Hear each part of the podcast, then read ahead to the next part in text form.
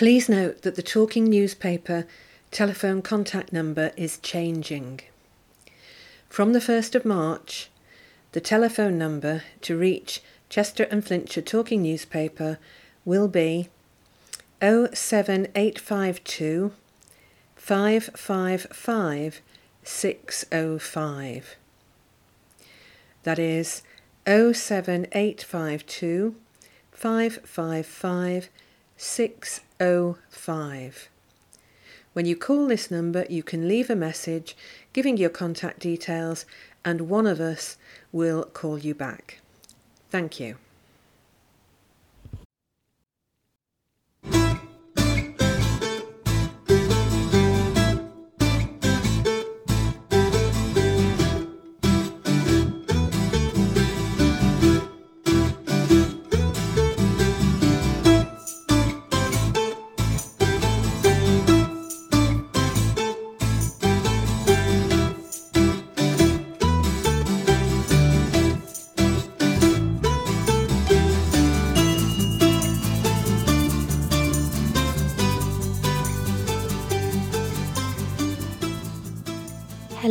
And welcome to the combined edition of the Chester and Flintshire Talking Newspaper for the week ending Friday the 23rd of February.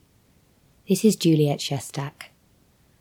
Firstly, apologies for my rather croaky voice. It's a bit of a case of laryngitis and therefore this time uh, Joe is going to help us out along with Taj in reading some of the stories today. February has had its fair share of special days to mark with Shrove Tuesday or Pancake Day, Ash Wednesday, and Valentine's Day all having been celebrated so far. You may also have noticed that the media notes many other special days across the year, such as World Book Day, World Marriage Day, and Random Acts of Kindness Day. On further investigation, it turns out that every day has now been designated at least one special commemoration, and those in February represent quite a mix. Coming up this week, for example, we have Walking the Dog Day, International Sword Swallowers Day, Polar Bear Day, Chocolate Souffle Day, and Tooth Fairy Day. While on February the 29th, specific to the UK, there is National Toast Day. Amongst these light-hearted subjects, there are, of course, many more serious awareness days for medical conditions and important charities across the month, as well as others such as No One Eats Alone Day and Send a Card to a Friend Day, that simply sound like excellent ideas for any time of year. Sunrise on Friday, aka National Dog Biscuit Day, this week, is at 7:12 a.m. with sunset at 5:37 p.m. And now on with the news. Go ahead for new plans to bulldoze Ellesmere Port Council offices with underground bunker. Fresh plans to demolish the former Ellesmere Port Council offices, which include an underground bunker, have been given the green light. Previously, a planning application submitted by Cheshire West and Chester Council to knock down the now empty Civic Way building was approved back in 2020. However, as part of the planning consent, the work needed to be started within a three year period, which expired back in May last year. As a result, the local authority lodged new plans to bulldoze the dated building and remove the underground bunker, as well as carrying out remediation works and engineering operations to level the town centre site. These plans have now been rubber stamped. In her report, Council Case Officer Emily Yates said, In terms of the loss of the office space, this has in effect been replaced by the new council offices, the portal, further along. With regard to the car parking, the proposal does not look to displace any of the current provision. In terms of trees, a landscaping plan has been submitted which demonstrates all trees will be retained where possible a post and rail fence is proposed around the periphery of the site, with the area of the building being levelled and grass seeded. The application was subsequently approved, subject to conditions. The building has lain empty since May 2022 when council staff moved to the authority's new state of the art public services hub. The delay in demolition work starting is understood to have been down to mobile phone masts needing to be relocated from the roof of the offices. The council has previously stated that the site is expected to be used to provide housing for families and young professionals. The underground bunker was constructed more than 30 years ago.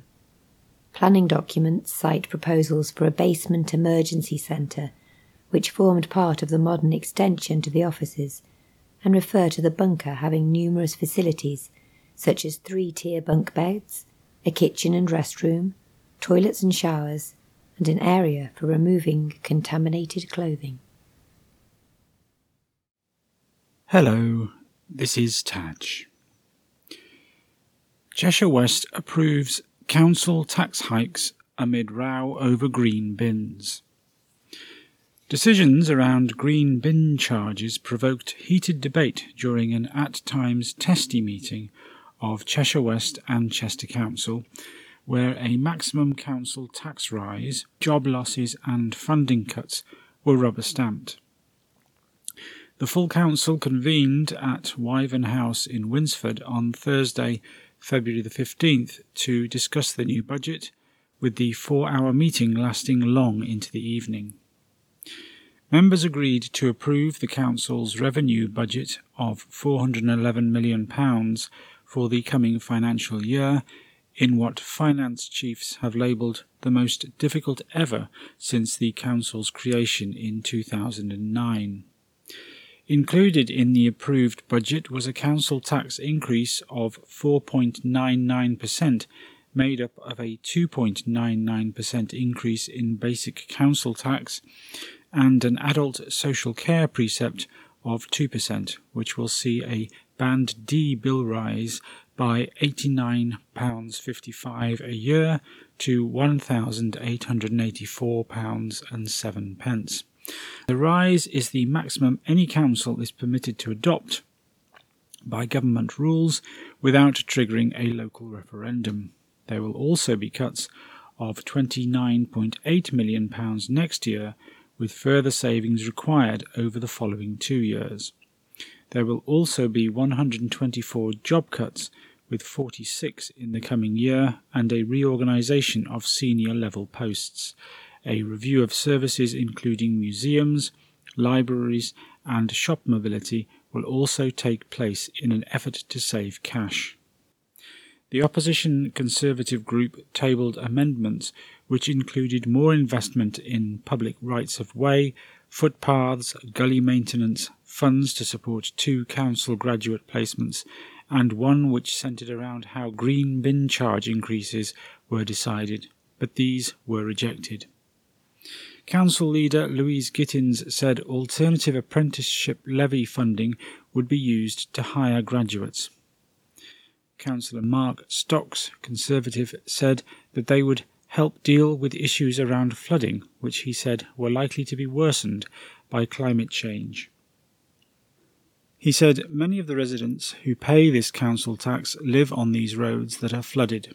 They are paying huge amounts of council tax, and many of them receive very little in council services. They haven't got an educational need. Many don't have adult social care issues, but they contribute vast sums of money to this authority, and the main access to services is through the highway network, which has been a shambles of late. Responding, Councillor Carol Gahan cabinet member for finance, Labour Party, questioned how it would be paid for, saying, I said at the start of the meeting that 70 pence in every pound goes on adult and social care. That leaves 30 pence in every pound for everything else. Collect the bins, fix the roads, pay for schools. An amendment tabled around how increases in green bin charges are decided led to a fiery exchange in the chamber a 25% increase to the fortnightly opt in green bin waste collection service was announced on January the 4th by the Council, raising it to £50. But the new amendment called for future decisions on green waste collection charges to be made by councillors as part of the annual budget. Councillor Adrian Waddenlove, who represents Farndon for the Conservatives, had previously claimed the green bin rises were unlawful, a claim firmly rejected by the council, which said green bins were a discretionary charge and that councils had the right to recoup their costs without going through a budget process requiring a vote by councillors. Councillor Karen Shaw, Labour Party, Deputy Leader and Cabinet Member for the Environment, said the green bin cost was a charge, not a tax, adding, That is what you get as a rookie councillor when you do not check your facts properly. Councillor Sam Naylor, Labour Party, said, We're talking about a billion pound organisation that's under financial strain. We're looking at incidental items when you're talking about 70 pence in every pound of council tax going to kids and elderly people, and here we are messing about and falling out about green bin charge and 30 pence increase in car parking. Councillor Waddenlove criticised the comments, saying, Councillor Naylor described the green bin charges as incidental. I don't think the people of Ukraine would call democracy incidental. The amendment was defeated.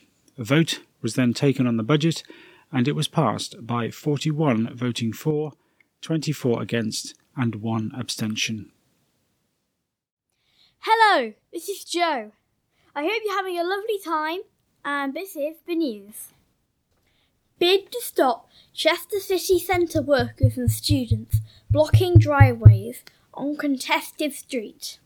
An online petition has been launched calling for parking permits to be introduced on Chester Street due to city centre workers and students blocking driveways.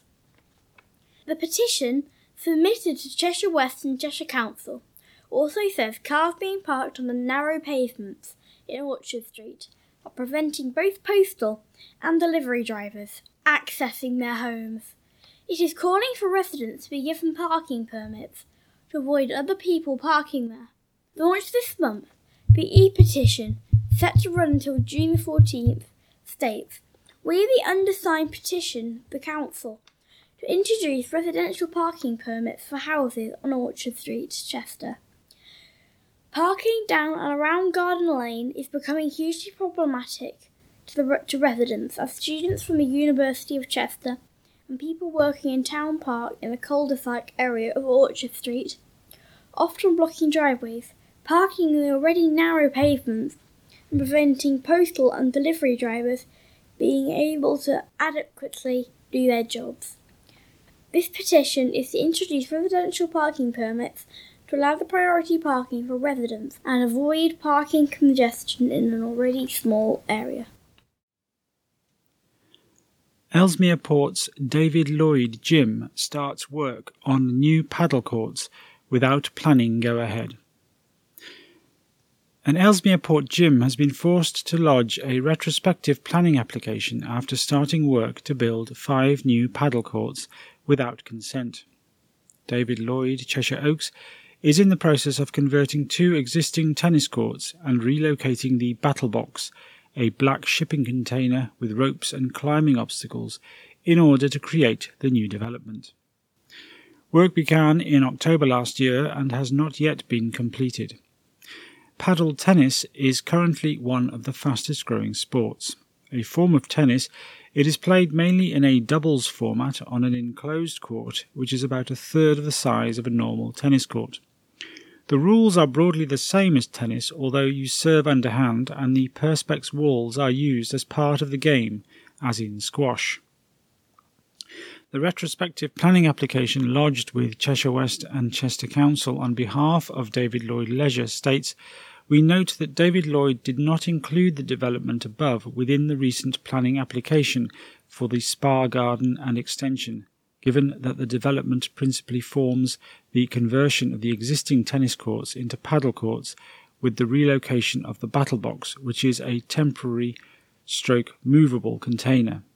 It adds the five paddle courts are built via a pillar structure with anti-injury mesh infill panels at either end of the courts, measuring 4 metres tall.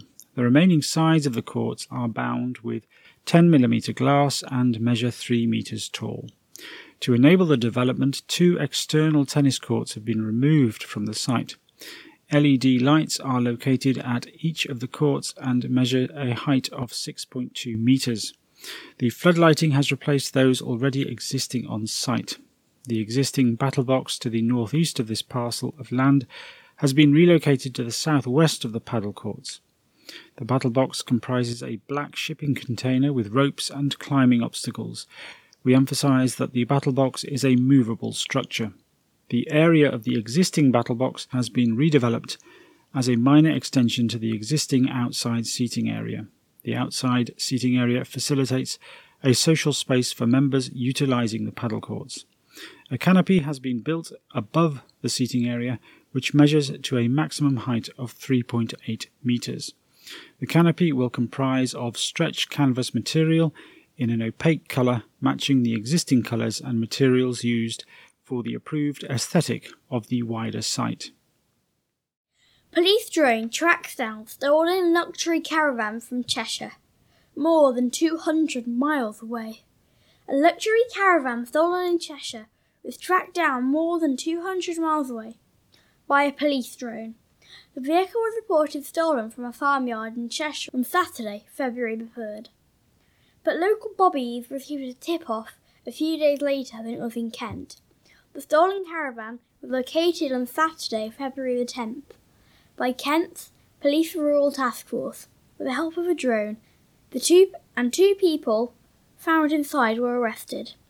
A Kent police spokesperson said the constable deployed a drone to help view possible locations where it may be parked. The caravan was successfully found in Darenth Wood Road, Dartford. Patrols attended the location, and inside the vehicle they found a 23 year old man and a 22 year old woman. They were both arrested on suspicion of handling stolen goods and theft. The suspects were bailed until May the 8th while inquiries continue. Chester Zoo celebrates birth of rare spider monkey.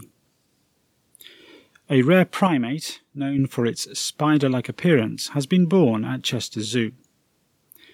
The baby Colombian black headed spider monkey has been spotted by visitors while being cradled in the arms of new mum Kiara.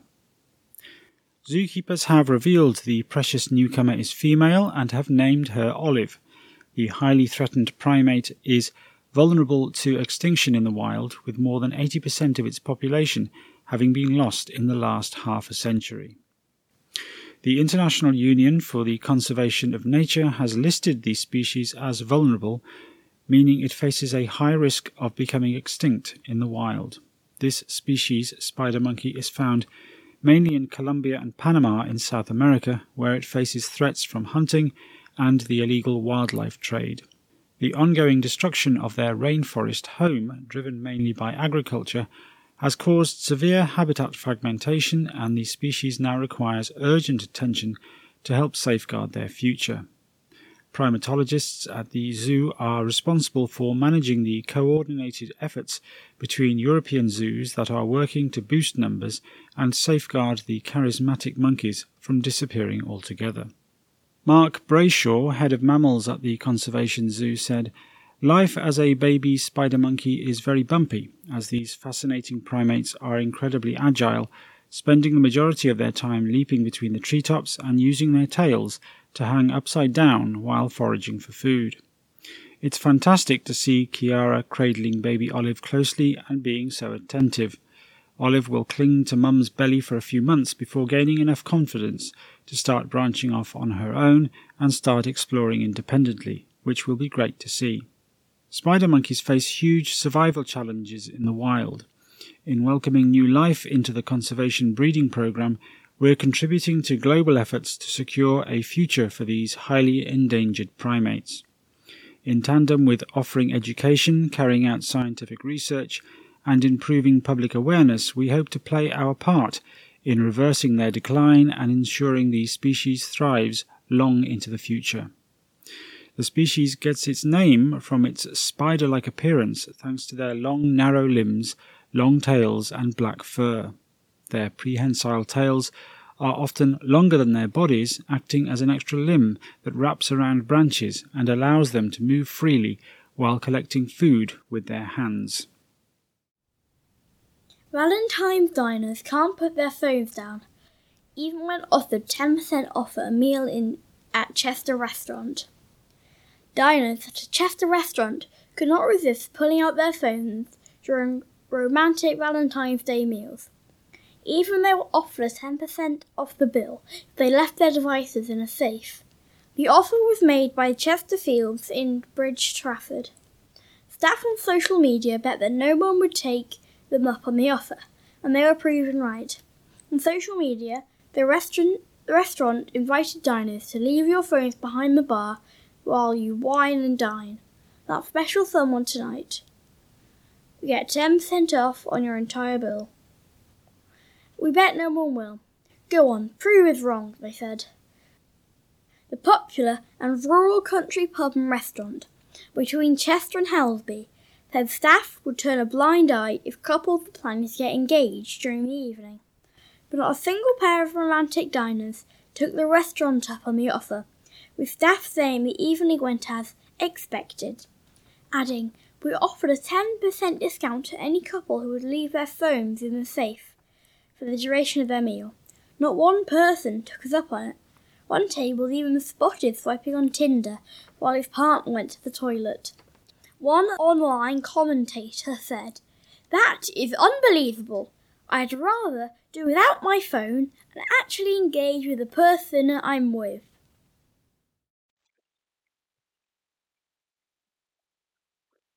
Chester Racecourse has been named one of the top 10 courses for race day experience in England and Wales.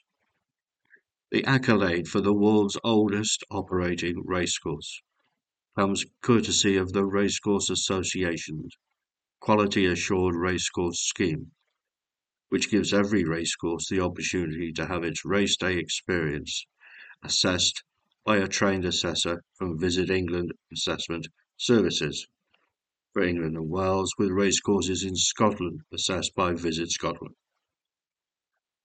The assessments analyse all guest touchpoints, including pre-race day information, the ticket buying process, the on-course experience, and post-race day communications. Chester was one of six racecourses to retain a place in the top 10 from 2022, highlighting its consistent commitment to providing racegoers with the highest quality race day experience. 2023 saw the average score achieved by racecourses rise 5% to 81%, and an increase in the award of RCA Excellence accolades, which are bolt on awards for specific areas of exceptional quality. Chester received an RCA Excellence accolade in the Taste of Racecourses Bar category. Steve Davis, Chief Operating Officer at Chester Racecourse, said, We strive to positively impact people's lives through our passion for horse racing, events, and hospitality, and have continually invested in the overall guest experience. The results of this assessment are testament to that, as well as the hard work and dedication of colleagues who are committed to delivering memorable and immersive race day experiences for every guest who visits Chester Racecourse. As one of the best days out in the Northwest, we received some amazing feedback throughout 2023 and can't wait to excel further when welcoming guests back for all our exciting themed race days again this year. Paul Swain, RCA Head of Race Day Experience and Communications, said, We are delighted to share results of this long standing scheme to recognize exceptional customer experiences. Working alongside globally recognized assessors of quality, Visit England Assessment Services and Visit Scotland allows racecourses to receive a genuine barometer of their race day experience, an area of vital importance as we collaborate to grow the sport. The increase in overall scores plus the additional excellence accolades awarded are testament to the investment put into race day experience by race courses, and the RCA will continue to work alongside its members to maintain this positive trend. Simon Numphud, Managing Director, AA Media Limited, said the professional assessments undertaken by Visit England Assessment Services once again demonstrate a high level of consistency in the race day experience. It reflects the hard work of teams across racecourses and the focus they place on customer experience and delivering a fantastic day out. It was a pleasure to see so many of these courses recognised at the annual showcase event at Aintree back in November and our congratulations go to the top 10 courses. Visit England Assessment Services, responsible for all assessments in England and Wales, confirmed the top 10 racecourses for race day experience in 2023 were, in alphabetical order, Aintree, Beverley, Chelmsford City, Chester, Haydock Park, Ludlow, Newbury, Newmarket, Salisbury, and York.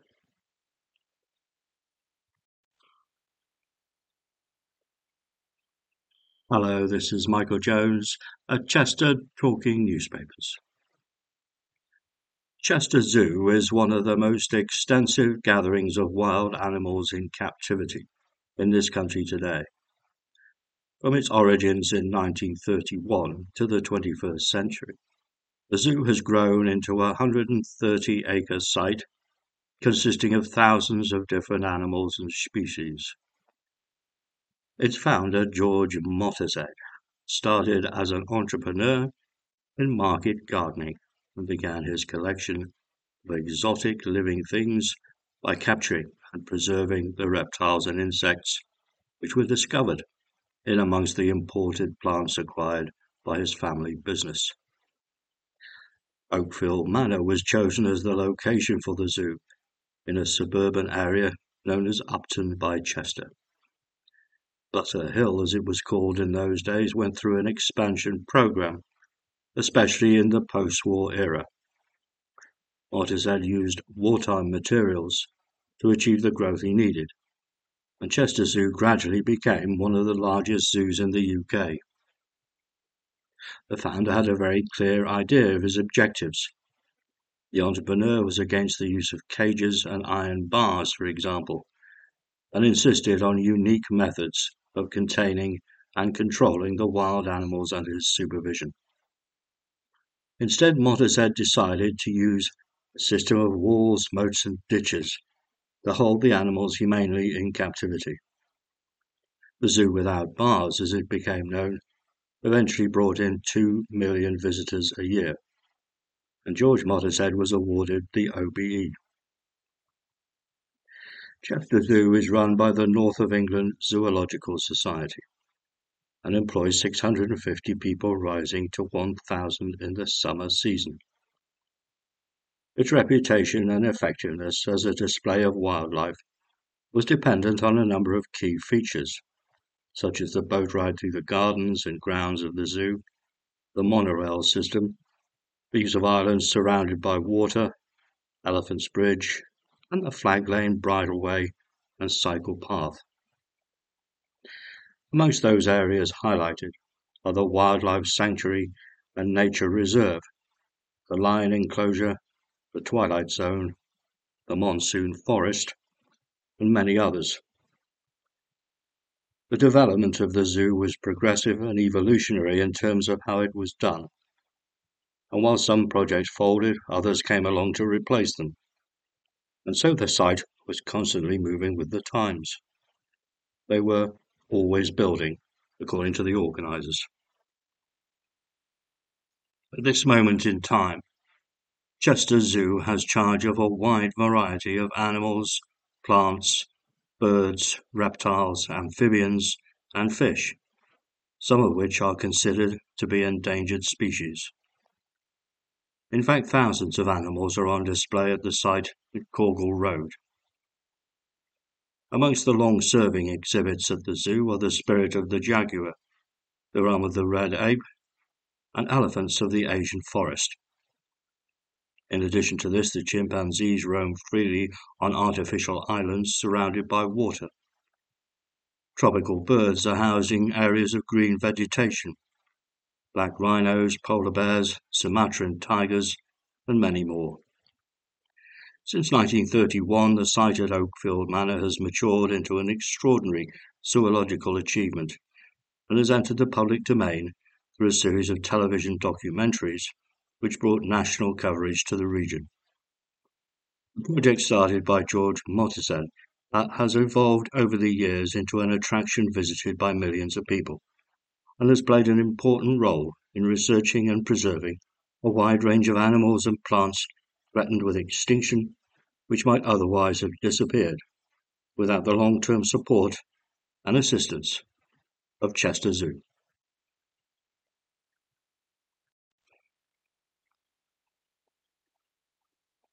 More than 25 schools across Cheshire have been benefiting from an early intervention programme aimed at challenging and changing young people's attitudes towards gang culture and knife crime.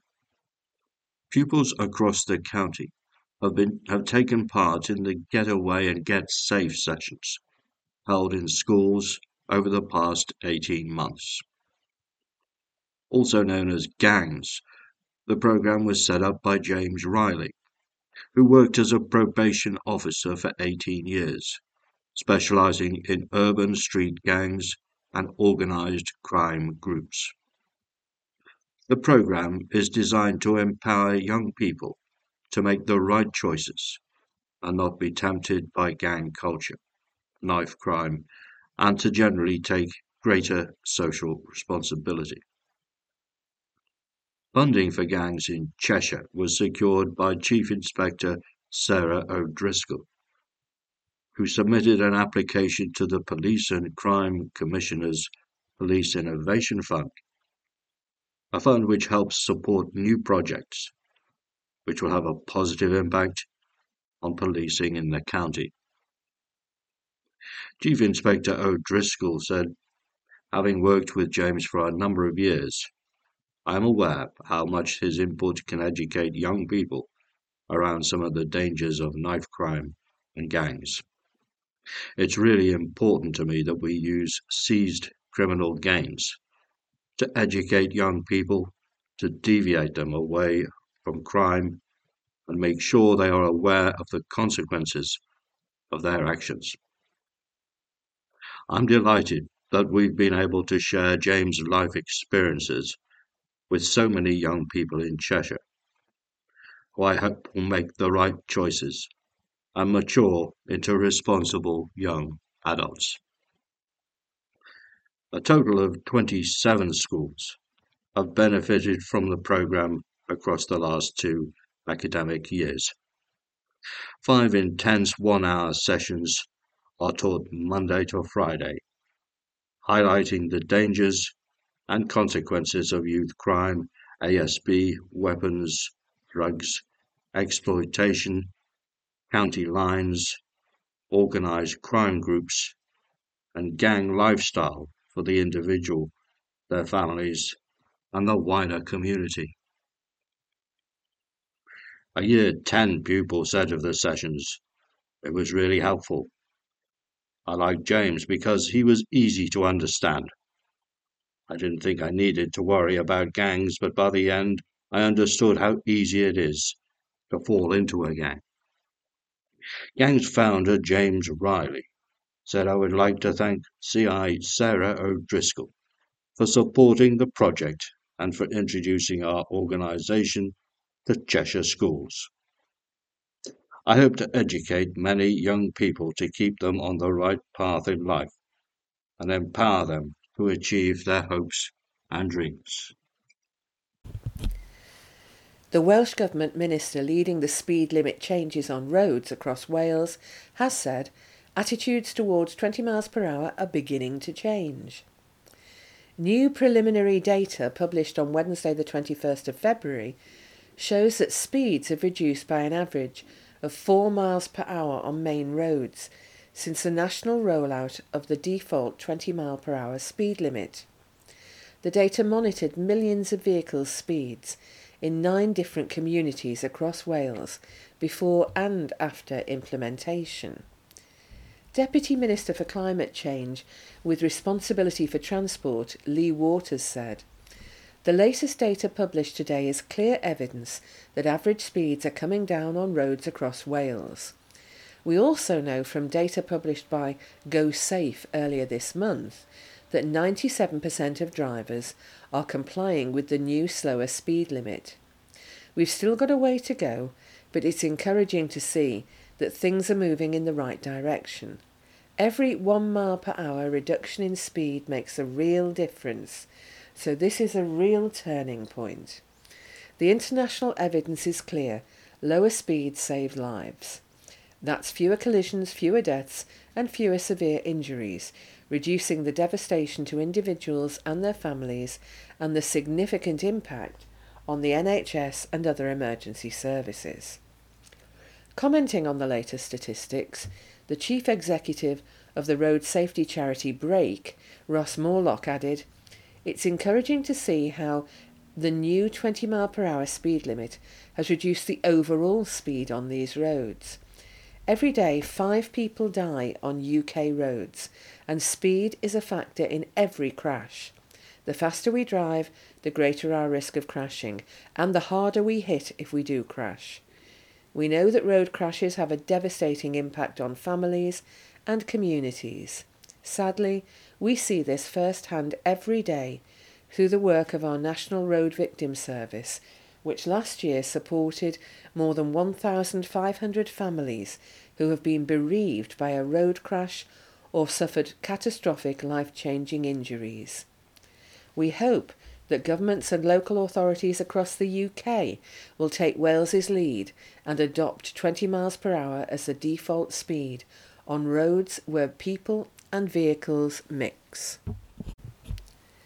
The British Business Bank has unveiled a landmark half a million pound debt finance deal from its 130 million pound investment fund for Wales, injecting vital capital into Palmer's Deeside's pioneering scaffolding firm and the UK's oldest in the industry.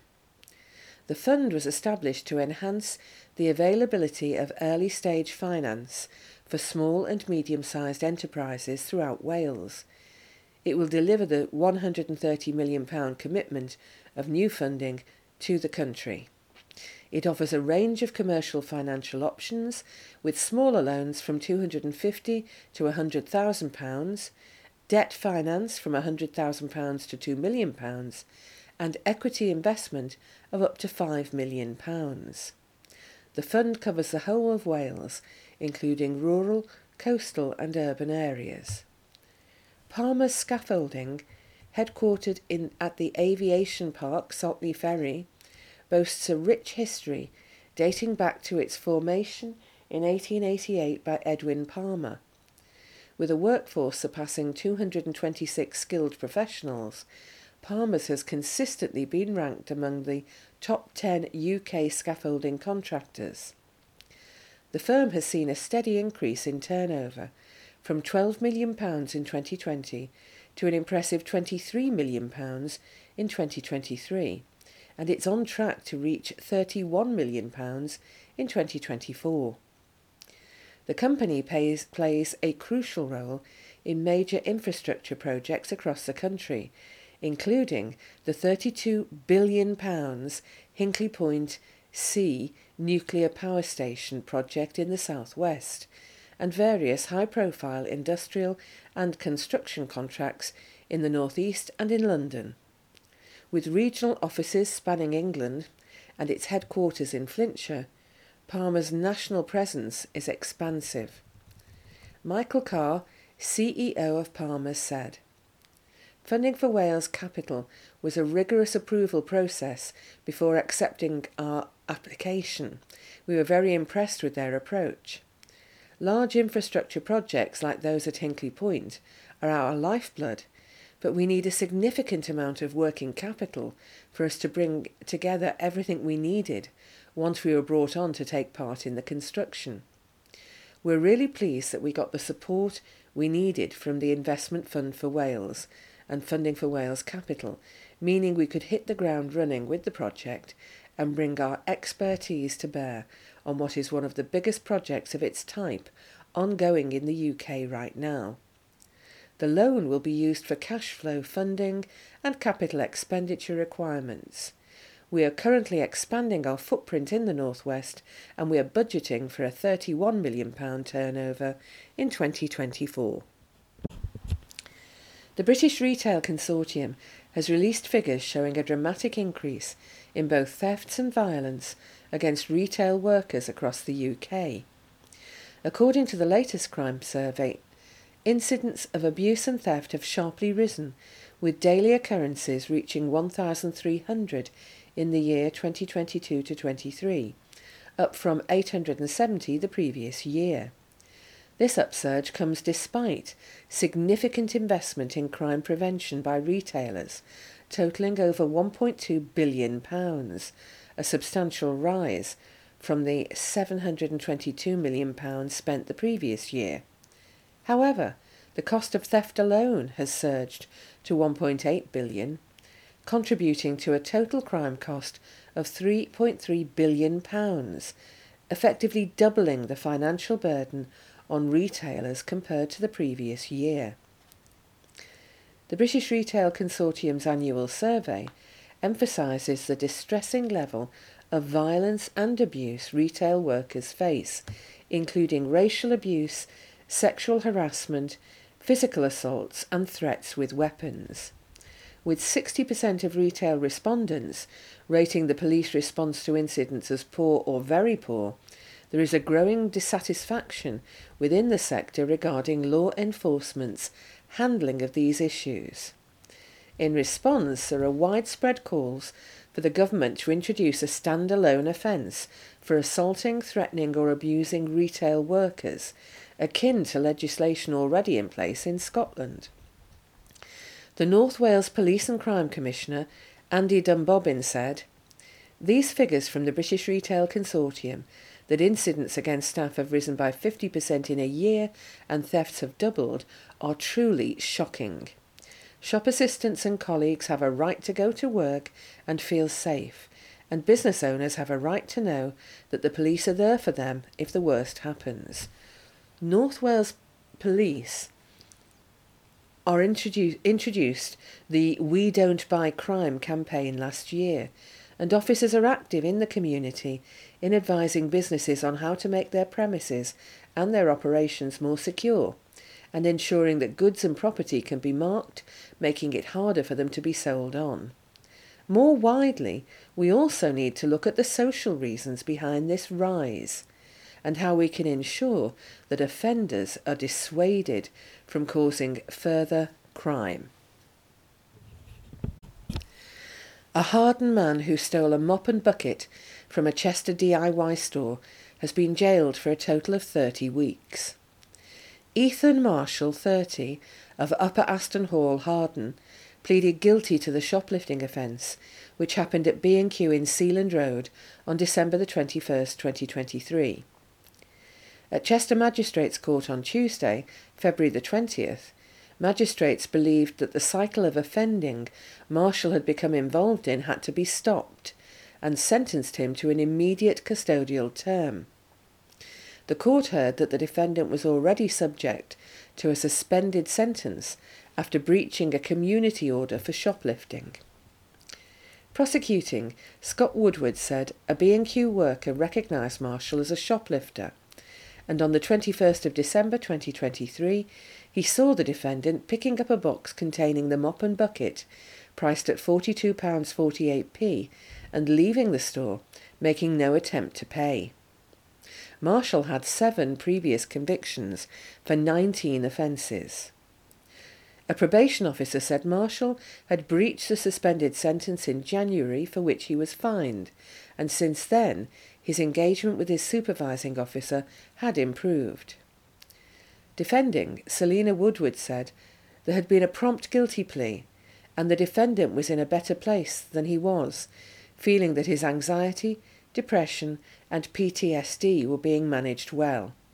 But magistrates jailed Marshall for a total of 30 weeks. He must also pay a £154 victim surcharge.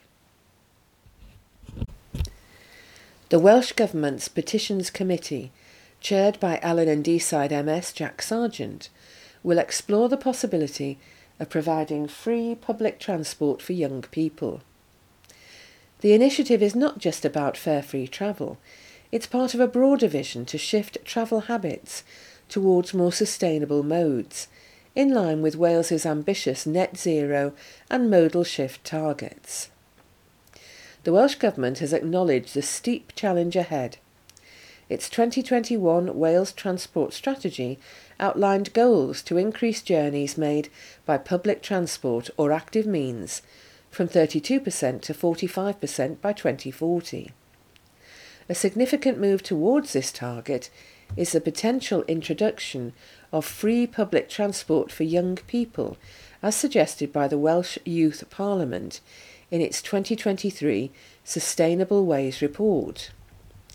The report, highlighting feedback from over 1,300 young people, found that three, nearly three quarters would opt for public transport if it were free, underlining the financial barrier that fares currently present.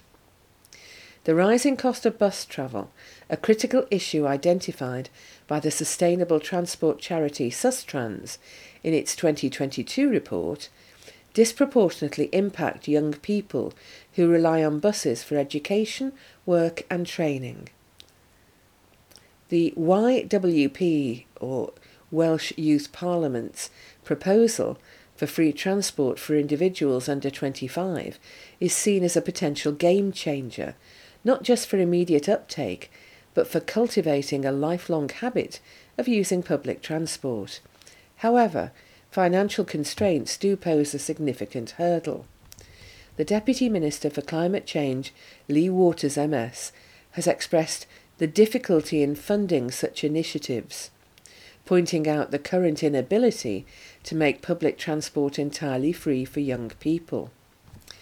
Despite this, the Welsh Government offers some relief through discounted travel schemes like the 16 to 21 My Travel Pass and various rail cards, although awareness among young people remains low. The discussion extends beyond Wales, with comparisons drawn to schemes in other parts of the UK, like Scotland's free bus travel for 5 to 21 year olds, and some targeted free services in English cities. These examples provide valuable insights into the potential benefits and challenges of implementing similar programmes in Wales.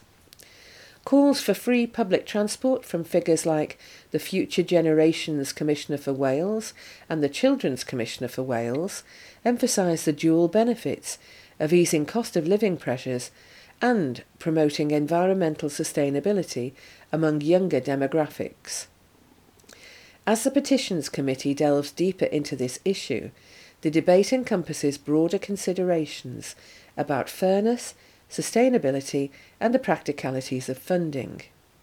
The upcoming bus bill and ongoing discussions about fare caps and service delivery models indicate that the Welsh Government is searching for innovative solutions to enhance public transport availability and accessibility for young people. A herd of reindeer which form part of a popular festive attraction are facing a battle to keep their home. The Reindeer Lodge at Leeswood near Mold draws thousands of visitors as, a year as people flock to see Father Christmas and his reindeer on a drive-through festive light trail. However, the owners of the business, based on Black Meadows Farm, are potentially facing the prospect of having to remove two wooden buildings used to rear the herd of 31 reindeer. The buildings were constructed without planning permission in 2018 and 2019, shortly after the owners took over the site. A retrospective application to allow the shelters to remain in place was originally submitted to Flintshire Council in November 2022, but was later withdrawn after concerns were raised by Natural Resources Wales and the Coal Authority over drainage.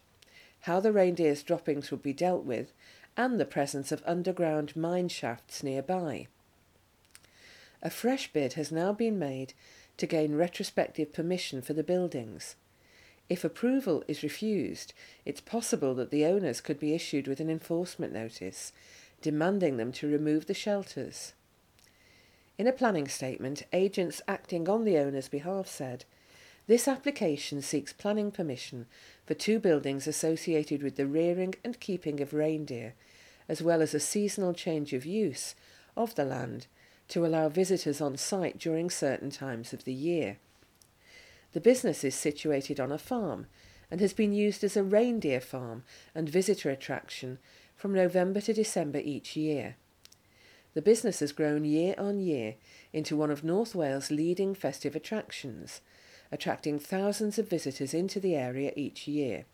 It has quickly become a festive tradition for many returning visitors, and the attraction is largely very well received by the overwhelming majority of local residents. To conclude, it is clear that the proposals are compliant with policy and would allow this rural enterprise to continue this form of diversification.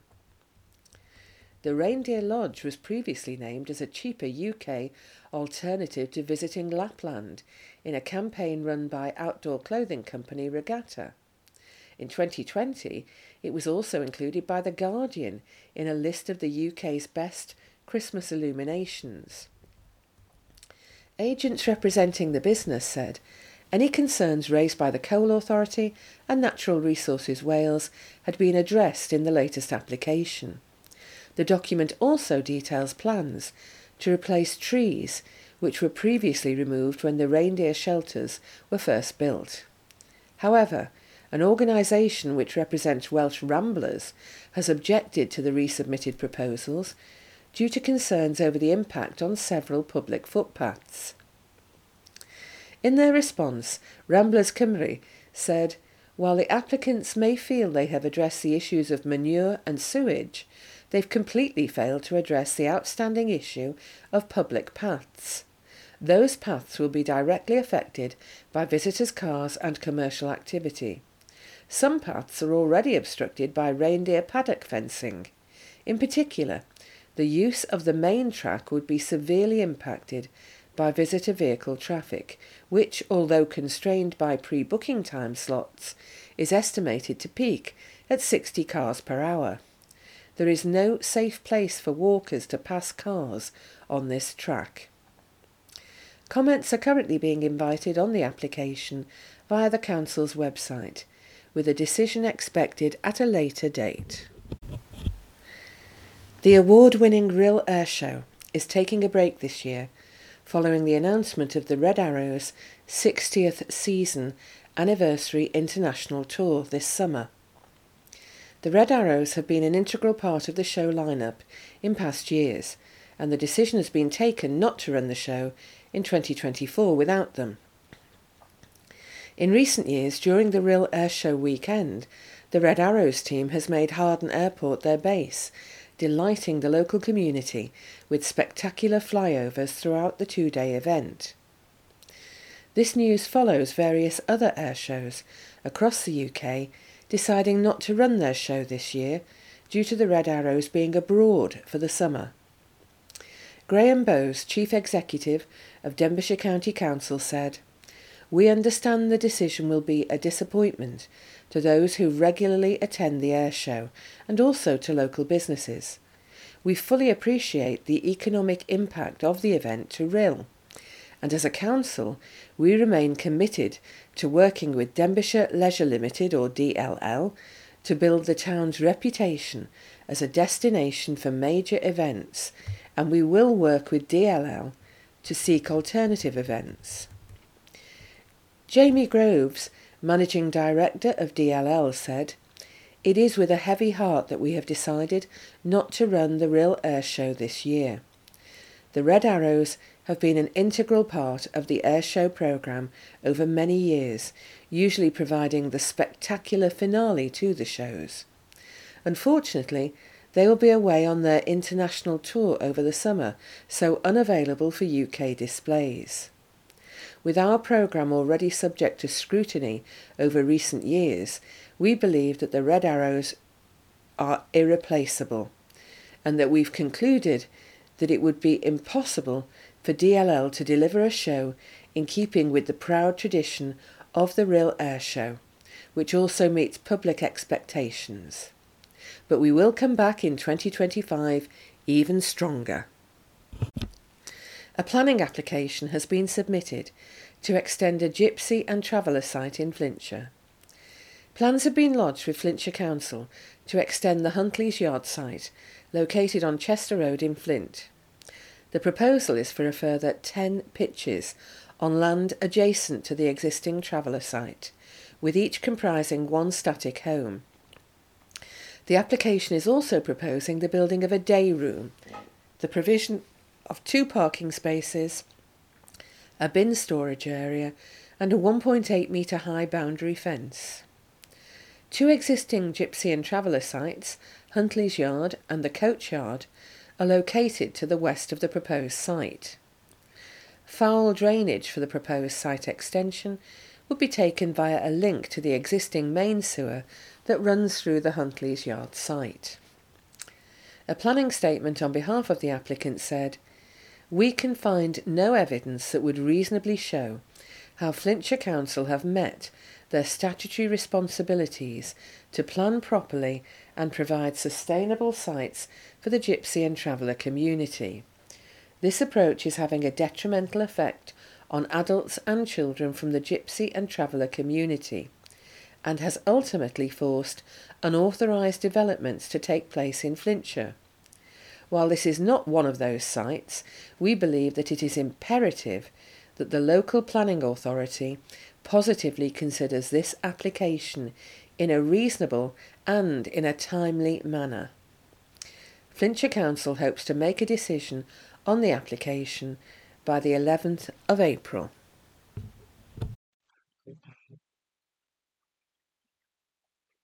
Militant farmers who massed for a protest in Rhyl were overwhelmed by the support they received in the Denbighshire town. Many were less impressed by the tide of their anger after he declined to speak with protest leaders. First Minister Mark Drakeford visited Rhyl to formally open College Llandrillo' £13 million engineering centre in the town. He was accompanied by Rural Affairs Minister Lesley Griffiths. An estimated 100 tractors assembled for their arrival.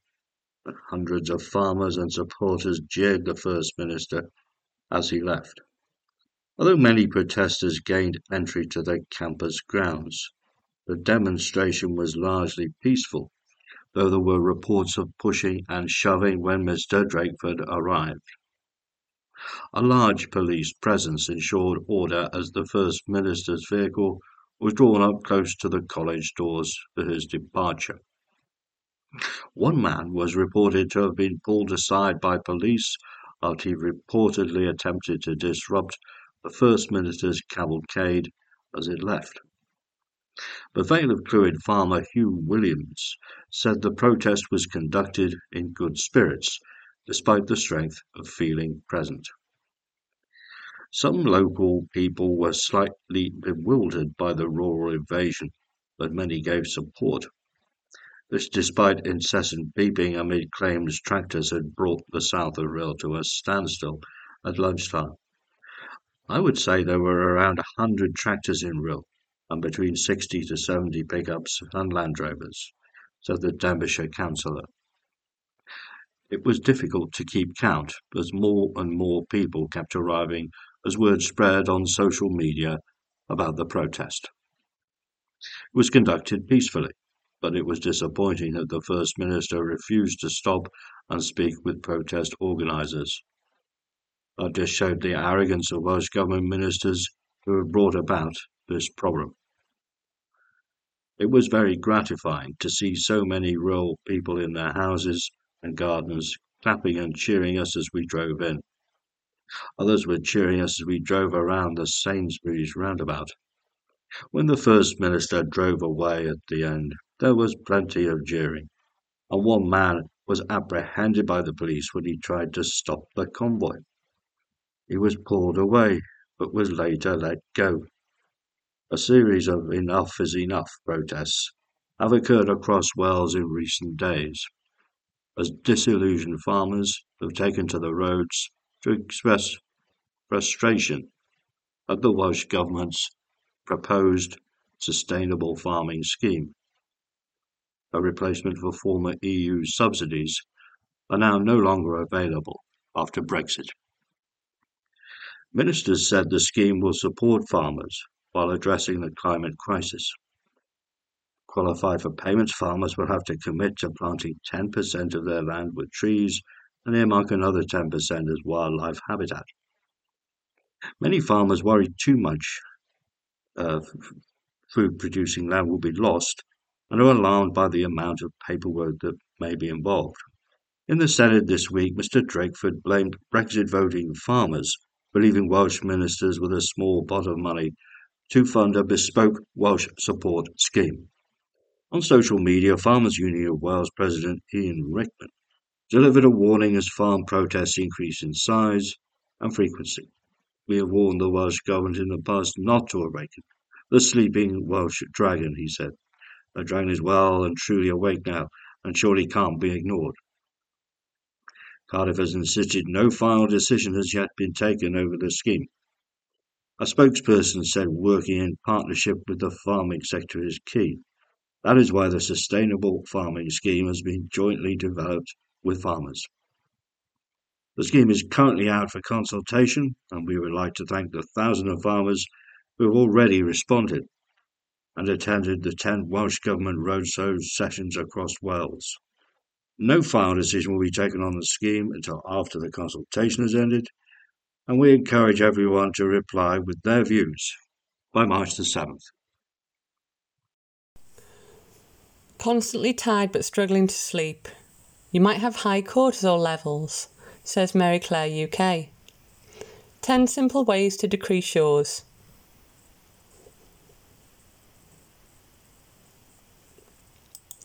Cortisol is your main stress hormone and the chemical messenger in the body that signals to your brain to get up and go. Whilst everyone needs cortisol to survive, a 2018 study highlights too much cortisol has been shown to raise appetite as a result of false hunger signals in turn leading to weight gain. Not to mention increasing your fatigue, irritability, stomach issues, and blood pressure, and lowering your sleep quality and libido. According to Charity Mental Health UK, high cortisol levels might be impacting a lot of you. An estimated 1 in 5 Brits aren't getting enough sleep, with stress levels higher than ever and anyone who's ever lain awake for hours with a buzzing mind will know that sleep and stress have a bidirectional relationship. It's the age old conundrum you're shattered but have a bad night's sleep, and the never ending cycle of exhaustion continues. How to decrease cortisol levels according to the experts. Firstly, cortisol plays an important role in various physiological functions beyond just stress response. Released by the adrenal glands in response to perceived stresses or danger, it's essential for survival and helps to regulate metabolism, reduce inflammation, and assist in memory formation too. That said, in our modern lifestyle, stresses are more often deadlines than physical dangers. How to reduce it? First, focus on your diet. What you eat is key to maintaining stable energy levels and supporting regular blood sugar levels. If somebody has PCOS, for instance, particularly women, polycystic ovary syndrome, this naturally increased level of cortisol and androgens. So don't skip breakfast if you can tell you're stressed Instead, opt for a balanced breakfast that focuses on protein, healthy fats, and complex carbohydrates. So, complex carbohydrates are glucose hacks. Avoid skipping meals and include a protein source in each meal, such as eggs, meat, fish, beans, and tofu, to support sustained energy through the day. This helps stop cortisol spikes caused by low blood sugar. Complex carbohydrates such as whole grains and sweet potatoes, as well as healthy fats found in avocado and olive oil, can also stabilize blood sugar levels and support cortisol balance.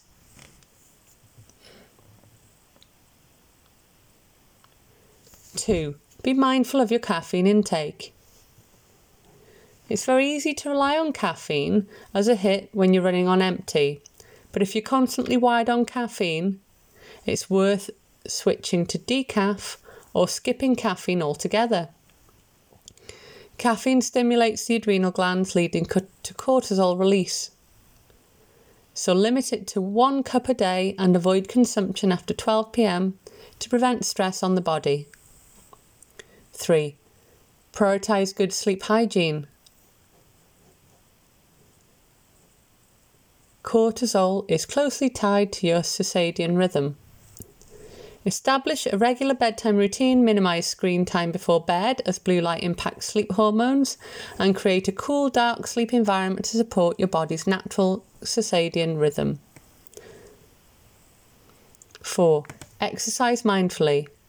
Exercise has a huge mental and physical health benefits, from reducing anxiety and depression to helping you sleep better. But when it comes to high intensity workouts, there is such a thing as too much of a good thing. HIIT workouts in particular have been found to spike cortisol levels, and overtraining also can. So instead, or incorporate low impact beginner workouts like Pilates workouts or morning yoga flows into your routine and make sure to prioritize rest days. 5. Set boundaries. Boundaries are something of a buzzword for 2023, but they can also be vital for helping to decrease your cortisol levels. Learning to say no can be a powerful tool. So aim to identify and manage stressful relationships or situations by setting boundaries when you're feeling you're able to. Be kind to yourself. And don't berate yourself if you find it tricky. You're a work in progress and that's okay. 6. Practice stress reduction techniques. These are anything that makes you feel less stressed, whether that's a long hot soak in the bath, cleaning the house, or meditating. These are things you can do every day that help to lower your stress levels. There are also active stress management techniques for you to use when you're faced with a stressful situation, which is such simple as pausing, considering what you want the outcome to be, reminding yourself that you can choose your reaction. Breathwork training is also a useful tool, such as box breathing, which is inhale for a certain amount of seconds. Many start with four or eight. So inhale for that amount of seconds, then hold for that amount of seconds, exhale for that amount of seconds, hold for that amount of seconds, and that's one full cycle. So once you've done one full cycle, you'll begin again by inhaling for that amount of seconds. And that can continue for several minutes until you relax. It's very much known to help you step out of the fight or flight response, and it can also help you go to sleep. 7. Embrace mindfulness. Mindful practices can help you manage perceived stress, which in turn helps regulate cortisol levels. Think about focusing on being fully present and aware during your day. You don't have to set aside swathes of time to practice mindfulness, but rather aim to carve out a few moments every day. This can make a huge difference on your stress levels. Number 8. Embrace nature. Forget full on forest bathing unless you want to. Instead, focus on short bursts of time outdoors. Take a short walk during your lunch break or simply step outside for five minutes to do some breath work. There are a whole heap of benefits of walking, walking workouts at the ready. 9. Be mindful of your screen time.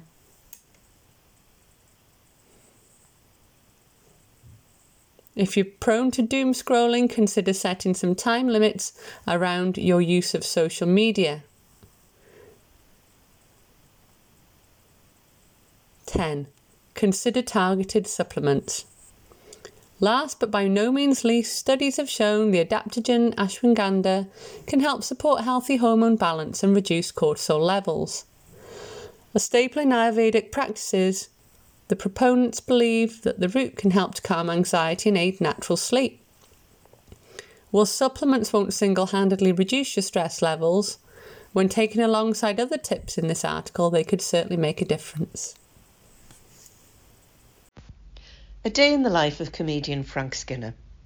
Frank Skinner was born in West Bromwich and worked as an English lecturer at Halesowen College before trying stand up in 1987. He won the Perrier Award in 1991 and he topped the charts in 1996 with the song Three Lions, a duet with his Fantasy Football League co host David Baddiel. He hosts a Saturday morning show on Absolute Radio as well as a poetry podcast. He lives in North London with his partner Kath and their 12 year old son Buzz.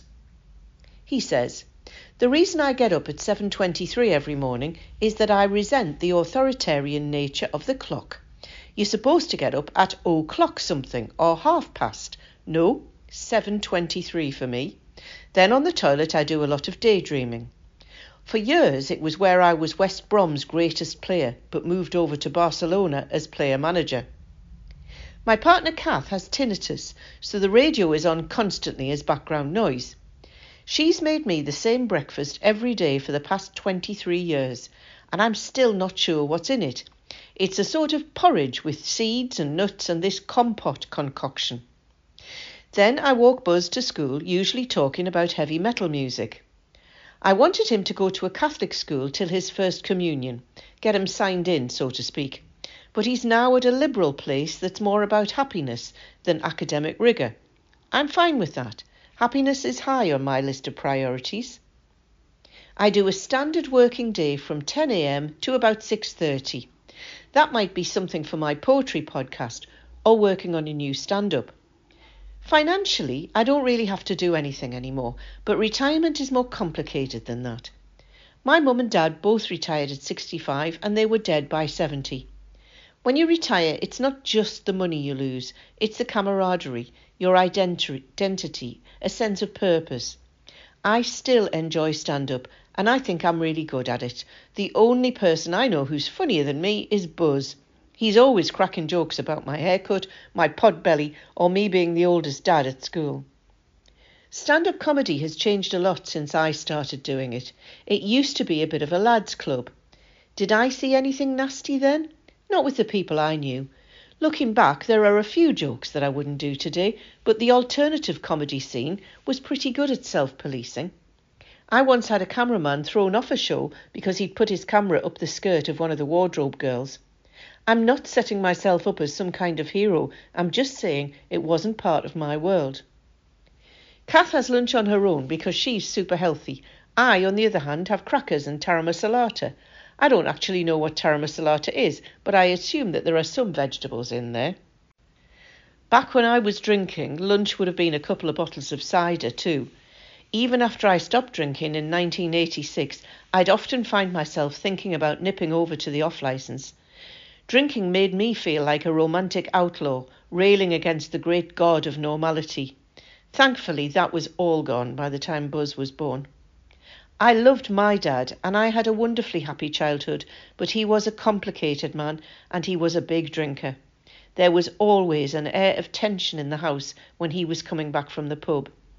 I think the best present you can give any child is two teetotal parents. When we knew Buzz was about to ra- arrive, both me and Kath went into meltdown mode. She was 41 and I was 55. Then he arrived and I realised I'd got my own little soulmate, someone to watch Camberwick Green and Doctor Who with. Once Buzz is back from school, he and Kath take charge of the telly, so I make a bit of tea and I take the dog for a walk. I might read for an hour or two, but I'm usually in bed by 9 or 10 pm. People make a big thing about me being a Catholic. To me, it's a bit like CCTV. It just keeps a benevolent eye on you, making sure what you're doing is right. If I do get to heaven, I've often wondered what job I'd get. I'd like to be a defence lawyer for borderline cases. people with a good heart who've made a few poor decisions. We used to call it forgiveness, and it used to be quite popular. But the world isn't quite so keen on forgiveness these days. Maybe it's time to bring it back. This was adapted from an article in the Times 2 supplement of Wednesday, February the 14th, 2024. How to get rid of gnats in houseplants. Nine expert backed ways. Gnats are a pesky problem most plant parents will deal with at some point.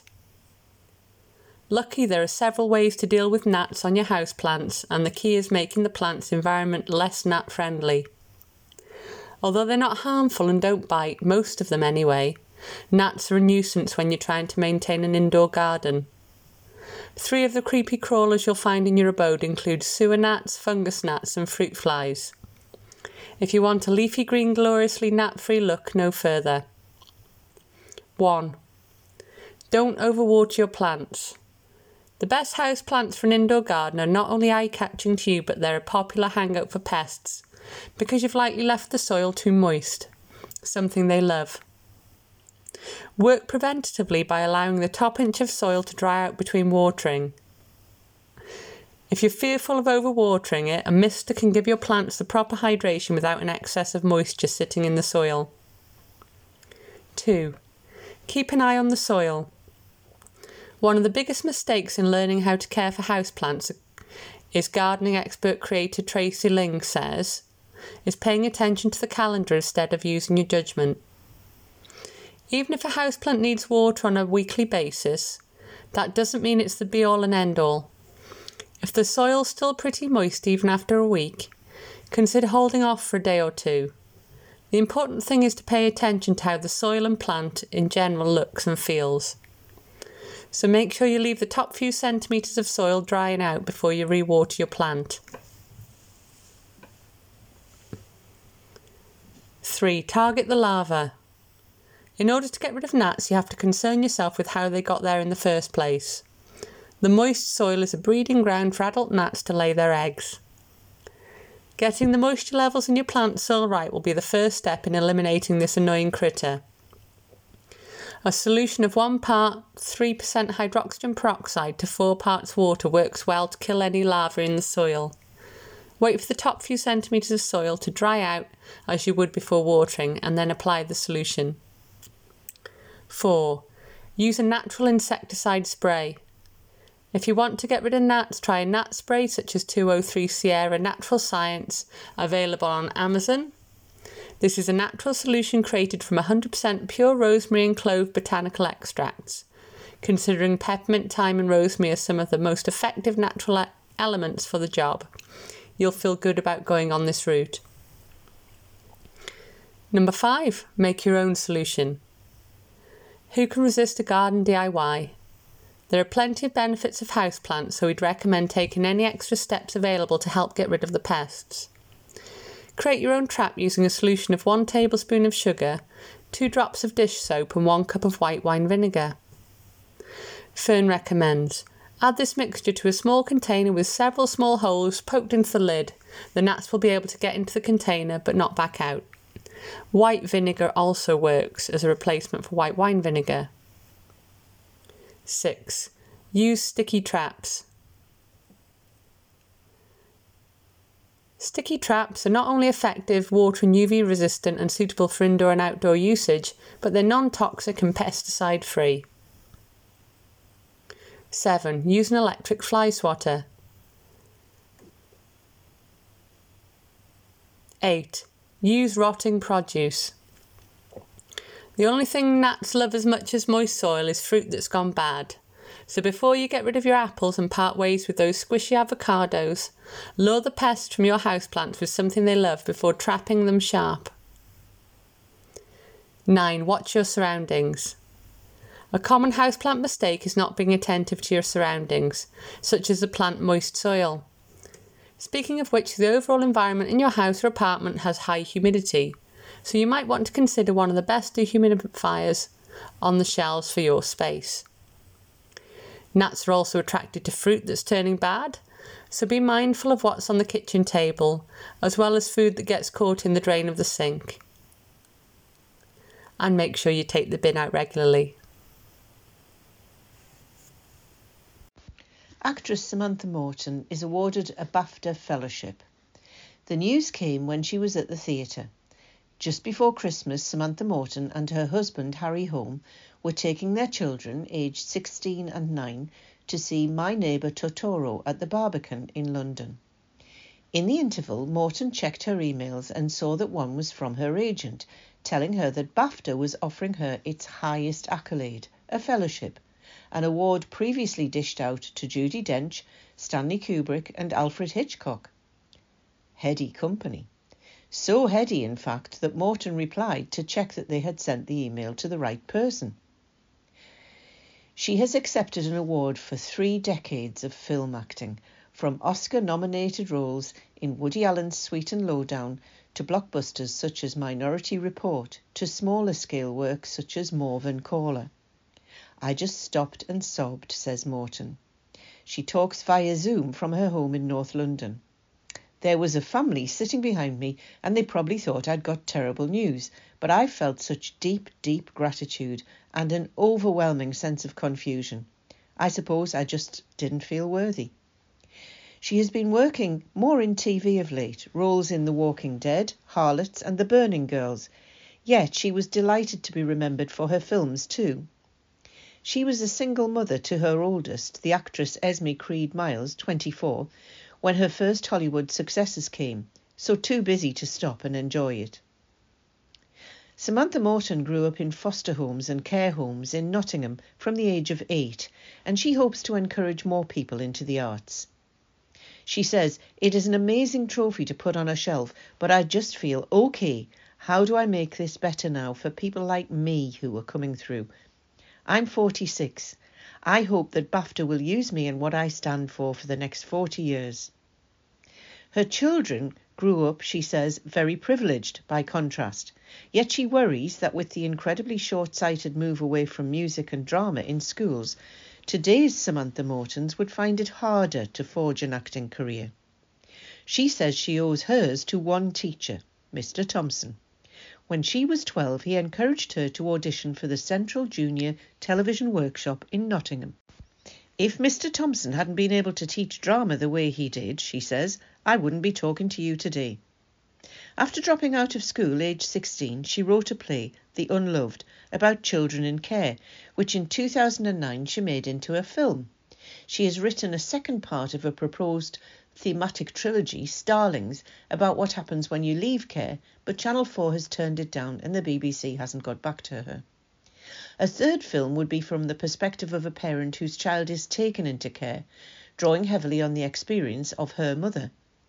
She says it's about social injustice for women, how women are vilified. She remains grateful for her Hollywood experience of filming, but part of it still rankles with her. She says, I was paid very well for filming Minority Report, but let's say, for example, I got paid 10p. Colin Farrell probably got paid 80p. The pay discrepancy between men and women is pretty horrific. I was doing okay for a girl from a council estate in Nottingham, but I would still be a little heartbroken that my male equal colleagues, not talking about movie stars, Tom Cruise is a whole other ball game, they would get considerably more. In 2008, Morton almost died when her ceiling collapsed at home. She had a stroke and at 31 had to learn to walk again.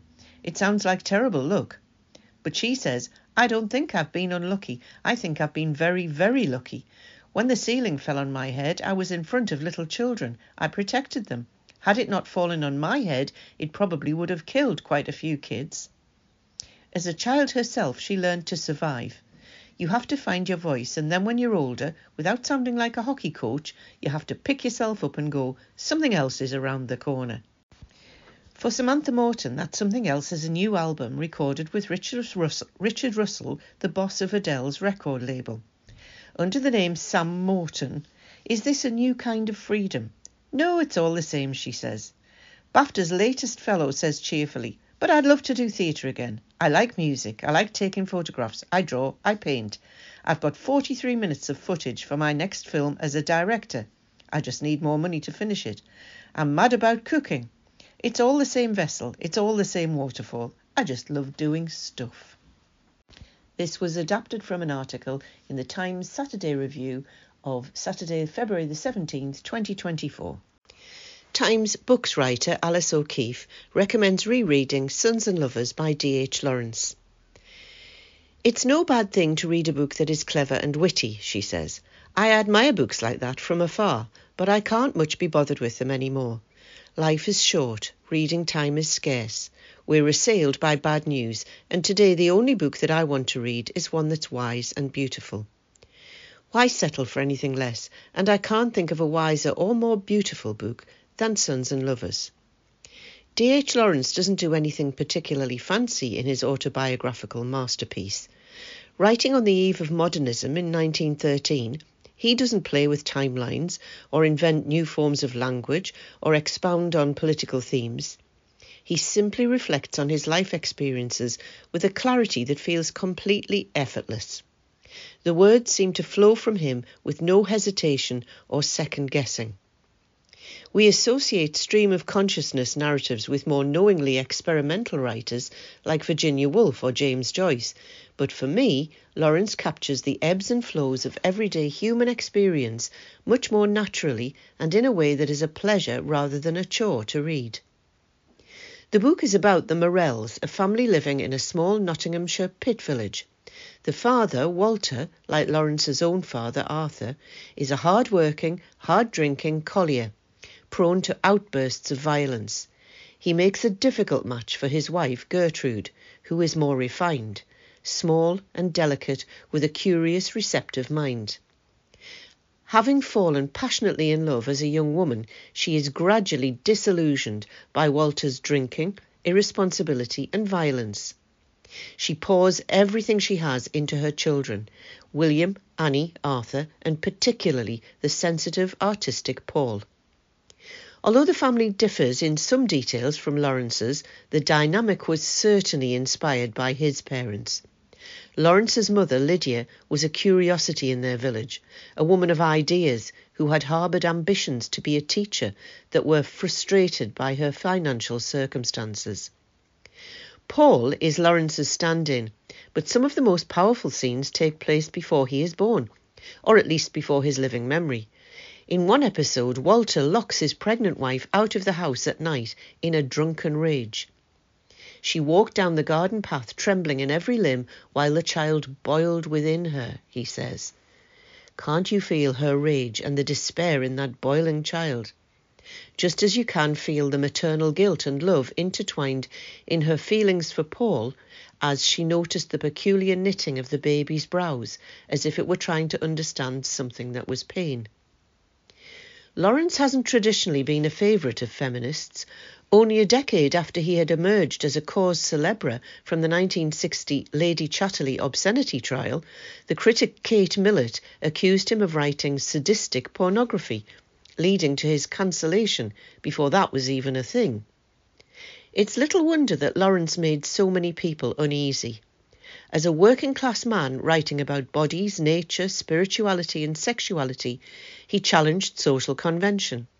Sons and Lovers takes a deep interest in women that feels unusual in a male writer even now.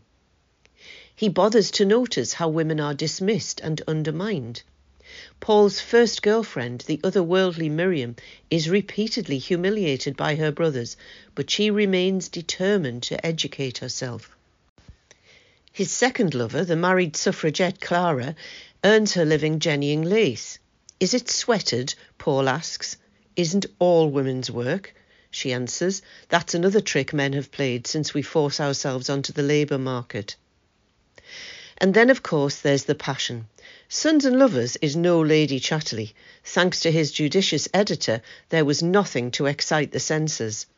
But it dares to take passion seriously and I find the slow burning account of Paul's relationships and his awakening hotter than any of today's much more explicit writing.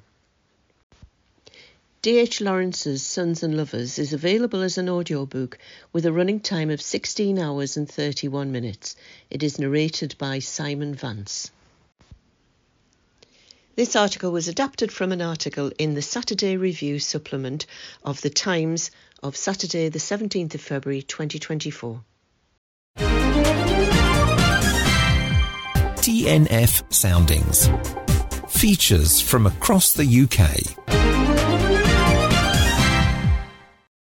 Hello, this is Mary Buckley here to introduce a piece about the national charity Blind Veterans UK, outlining the help and support that's available to people who have served in the armed forces. We hear first from Alice at Blind Veterans UK, who explains that the charity helps not just armed services regulars, but those who have been called up for national service and who have lost their sight later in life. Next, we hear from Jules, who tells his story and how Blind Veterans has helped him and the positive impact on his life. Hi, my name's Alice, and I'm from Blind Veterans UK, formerly known as St Dunstan's. We're a national charity that gives blind veterans the free rehabilitation, equipment, training, and support they need to live independent lives. Our beneficiaries range from National Service veterans who lost their sight later in life due to age related conditions to Iraq and Afghanistan veterans blinded on duty. It doesn't matter when a veteran served or how they lost their sight, we can help. We have a network of community support teams all over the UK who give blind veterans rehabilitation and training at home or in their local area, tailored to their individual wants and needs. We organise activities and events such as lunches, reunions, and clubs, which give our veterans the opportunity to be part of a community with a shared experience. We also support veterans to find new hobbies, such as cooking, art and crafts, or a new sport. I'm now going to hand over to one of our blind veterans, Jules, who is going to tell you about his journey with our charity. Hi everyone, I'm Jules. I was in the Royal Military Police, and when I left the Army, I worked for a bank and then for a number of other different companies. During that time, my eyesight slowly deteriorated, and my optician referred me to my local eye hospital. There, they registered me as severely visually impaired. From that point, my life really started going downhill.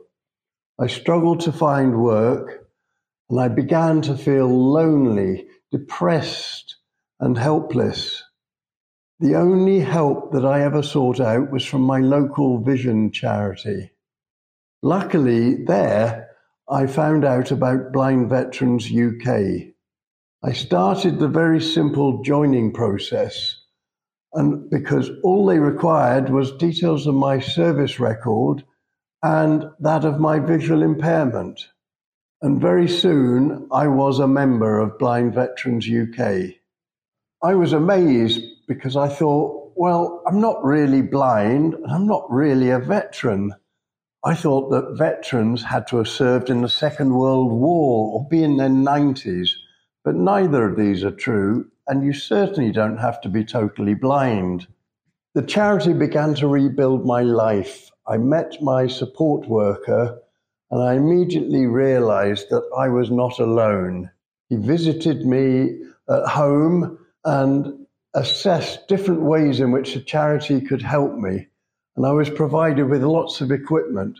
For example, I was given an electronic magnifier and now I can read all my correspondence and any other documents I need to. Also, I was given an Amazon Echo device, which I use for my talking books, listening to the radio, and getting any other information that I need, all just with the control of my voice.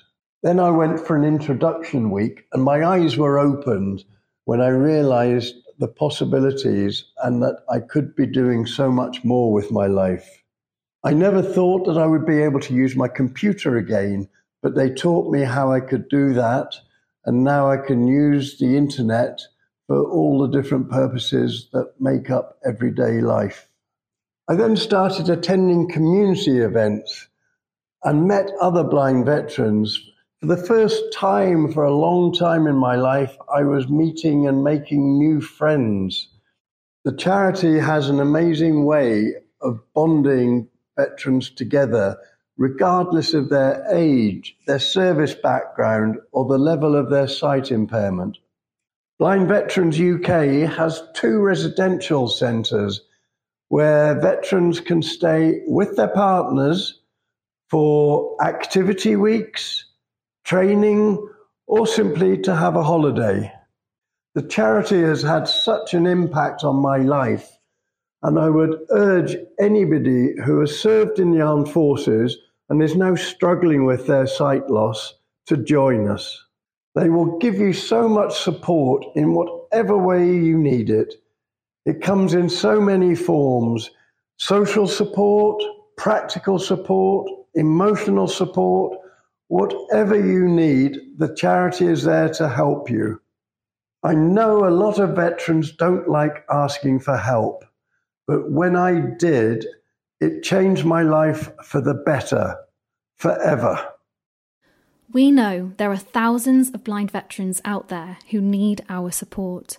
So if you or someone you know served in the armed forces, including national service, and are now struggling with sight loss, then please get in touch by calling us on 0800 389 7979 or by visiting our website at blindveterans.org.uk forward slash get help. TNF Soundings.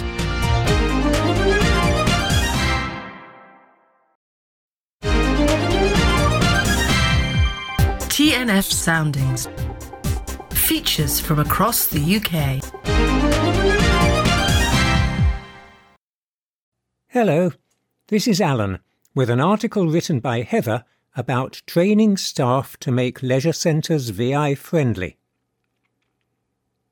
A new partnership aims to tackle barriers to getting involved in sport and physical activity for the 2 million people in the UK living with sight loss.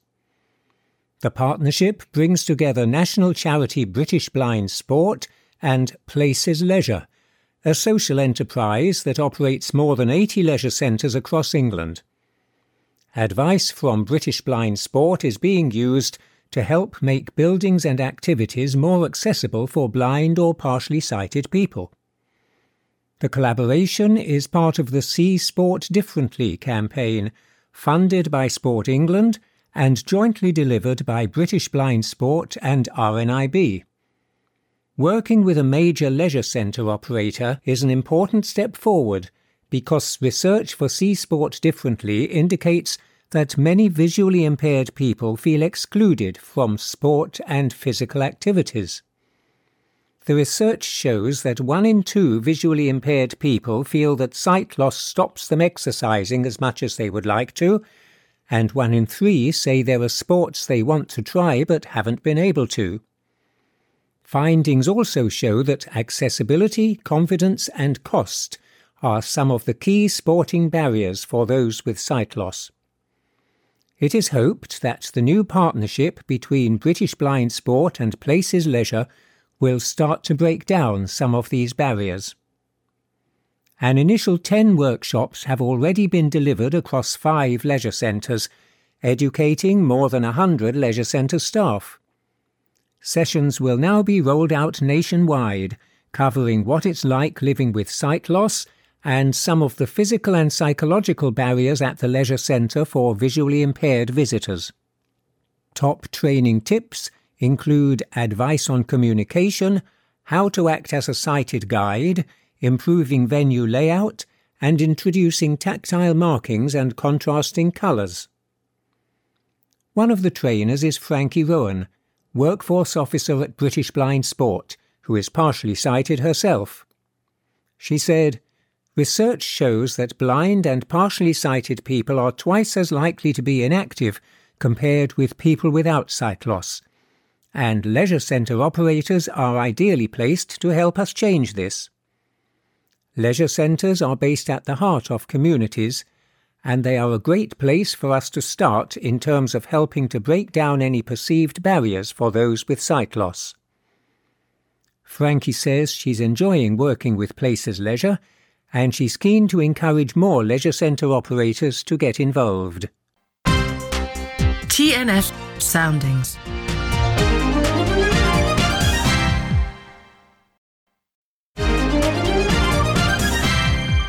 TNF Soundings. Features from across the UK. Now, for a look at some of this coming week's radio highlights, starting with Saturday, February 24th. And we start with Bong, the condensed history of Big Ben. Originally broadcast in 2009, celebrating 150 years of time telling, it can be heard again to mark the 100th anniversary of the first time the Bongs went national on BBC airwaves. There's opportunities to tune in on Radio 4 Extra at either 7.15 in the morning, 12.15 at lunchtime, or 6.15 in the evening. Also on Saturday, Greg Jenner is joined by historian Dr. Gillian Stinchcombe and comedian Sadia Azmat to learn all about the legendary Queen of Sheba. They look at the legends from Europe, Africa, and the Middle East from 600 BC to today. That's You're Dead to Me, Radio 4, Saturday morning, 10 o'clock. Drama on Radio 4 is Cane, a dramatisation of Jean Toomer's 1923 novel, a landmark in African American literature.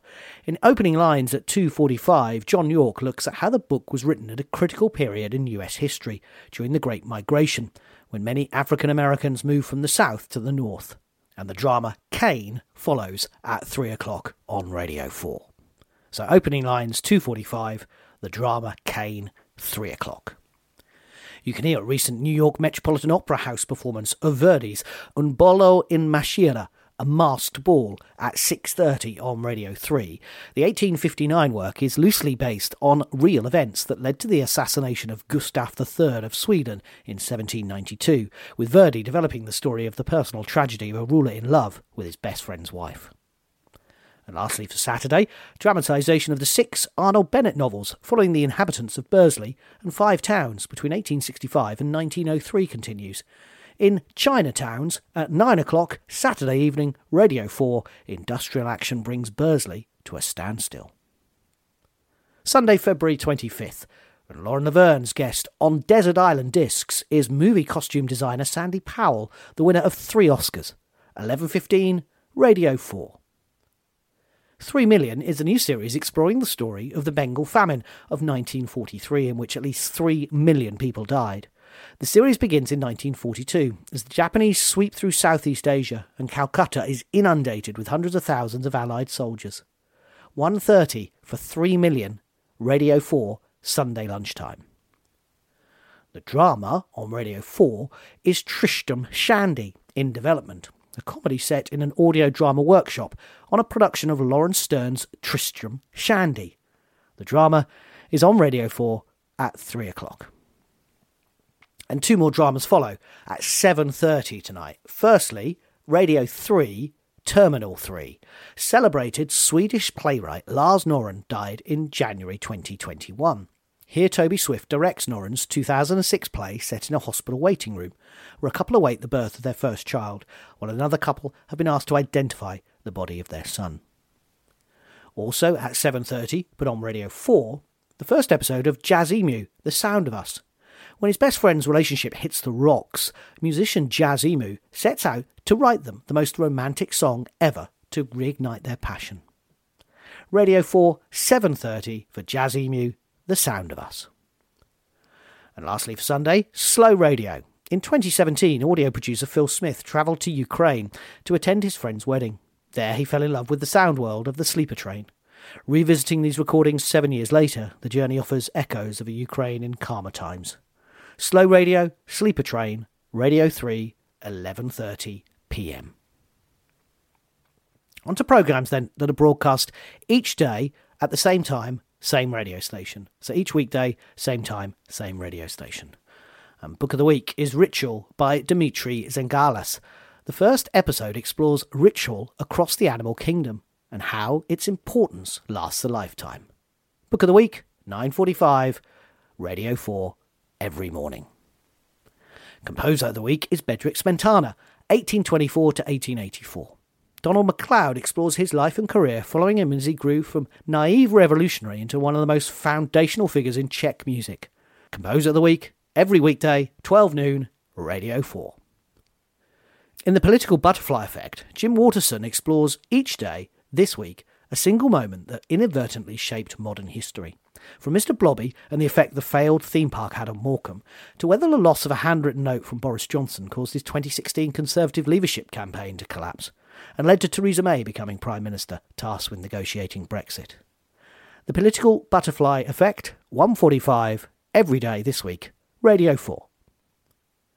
What you can see from here, Mariana Leky's bittersweet portrayal of small village life continues in the Book of Bedtime, 10:45 every night, Radio 4. Alternatively, the essay Moments of Being. Joanna Robertson celebrates the moments that shape, frame and colour our lives on Radio 3 every night, 10:45. On to the individual highlights then for the rest of the week, starting with Monday, February 26th. And Sabine, the Radio 4 drama continues. Ellie's been staying in Sabine's flat to pack up her things, but after finding some surprising evidence of her sister's room, Ellie's desperate to learn the identity of a mysterious individual only referred to as F.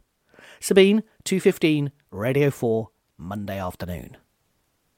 The Artificial Human this week asks Could AI swing an election? The programme looks at the AI tools that can be used to sow disinformation shows how it already comes into play in different elections around the world, and discovers how we can best arm ourselves from people who want to sway our votes and turn an election.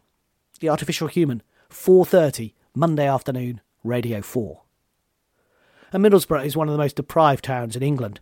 David Baker, who grew up there in the 1970s, returns to ask what can be done to revive its fortunes. What can teach us about regenerating small post-industrial towns? This week's analysis, Monday evening, 8:30 Radio 4. Tuesday, February 27th, in Young Again, Kirsty Young invites artist Grayson Perry to look back at his earlier years and consider what advice he would give to his younger self. Expect a lot of laughter and acute observation. 11am, Radio 4, Young Again. The afternoon concert features Brahms' first piano concerto on Tuesday, which is built on an epic scale with a brooding, turbulent first movement that takes up almost half of the playing time. You can also hear, among others, Offenbach's Overture Bluebeard, Mozart's Divertimento in F, and Duke Ellington's Harlem. The concert starts at 2 o'clock on Radio 3 on Tuesday afternoon. The drama on Radio 4 is A Tsar in London, a tragicomic taking on the months that Tsar Peter the Great spent in London learning about shipbuilding and naval tactics, destroying the house and garden of writer John Evelyn, and roistering with actress Letitia Cross. 2.15 a Tsar in London, Radio 4. Also on Tuesday, a thorough examination with doctors Chris and Zandy focuses on exercise. The twins meet their younger brother for a session on an exercise bike and discuss the importance of exercise for an ageing society. 3:30 Radio 4. 8 o'clock on Radio 4, a Coal Town mystery in which File on 4 team investigate the historic use of coal miners' organs in research and look at whether permissions were sought. 8 o'clock, Radio 4 for a Coal Town mystery. And of course it's followed by In Touch as it's a Tuesday with Peter White at 8.40, also on Radio 4. Wednesday, February 28th, more or less, the programme that explains and often debunks the numbers and statistics used in everyday life is on Radio 4 at 9 in the morning. In Lady Killers with Lucy Worsley, the historian this week delves into the case of 19 year old Freda Ward in Memphis, Tennessee in 1892 after a stormy and illicit relationship. The murder caused a nationwide sensation and influenced the way lesbians were perceived by the press and public for decades. Radio 4 for Lady Killers, 11:30 Wednesday morning. While in 2020, David Guttenmacher began to buy old photographs and videos in second-hand shops. Sad about the prospect families had lost their treasured memories, he begins to reconnect people with their personal archives. But it isn't always that straightforward. Sideways with Matthew Syed is on Radio 4 at 4 o'clock on Wednesday afternoon. Thursday, February 29th, and a dramatisation of W. Somerset Maugham's 1944 novel The Razor's Edge, in which a war veteran travels to Paris on a spiritual quest to find some answers. Part 1 is on Radio 4 Extra at 10 in the morning or 3 in the afternoon, and concluding at the same time on Friday. Back to Thursday, and The Listening Room is the afternoon drama. True stories of five people whose lives have been turned upside down through being perpetrators or victims of violent crimes, in their own words. The drama is on at 2.15 on Radio 4 followed by Clare Balding's Ramblings, and this week she joins a walk on a winter's night with no torches crossing the South Downs close to the East Sussex town of Seaford. Her guide is Caroline Whiteman, who began these walks as an experiment in overcoming her fear of the dark. Join Clare and her companions at 3 o'clock on Radio 4 for Ramblings. Roger Allam and Joanna Lumley star in the very funny conversations from a long marriage, and this week tension mounts as the internet goes down. You can hear it on Radio 4 at 6:30. Radio 3 in concert, which has been described as one of the most majestic and moving experiences in all of romantic art, Bruckner's Ninth Symphony. The live concert starts at 7:30 on Radio 3. Lastly, Friday, March 1st, another new month. In Room 101 with Paul Merton, comedian Desiree Burch attempts to banish her pet hates, standing, sexting, and underdone British bacon. 11:30 in the morning, Radio 4. Drama, Love and Other Lies continues. Josie and Tyler are now working as a money mule for the catfishers. Then the police, who are onto the gang, call Josie in for an interview. 2.15, Friday afternoon, Radio 4. And finally, for the week, and Friday, 9pm, comes a Classic FM exclusive, with a rare insight into the world of the New Zealand-born soprano, Kiri Te Kanawa, ahead of her 80th birthday on March 6th. It includes an interview with Aled Jones and recorded performances with music by Canteloube and Mozart. Dame Kiri Te Kanawa at 80. Classic FM, 9 o'clock, Friday evening, and it does continue on Saturday as well at the same time. That's it. Thank you so much to Angela for the highlights this week. May I wish you a peaceful, safe, and enjoyable week of radio listening.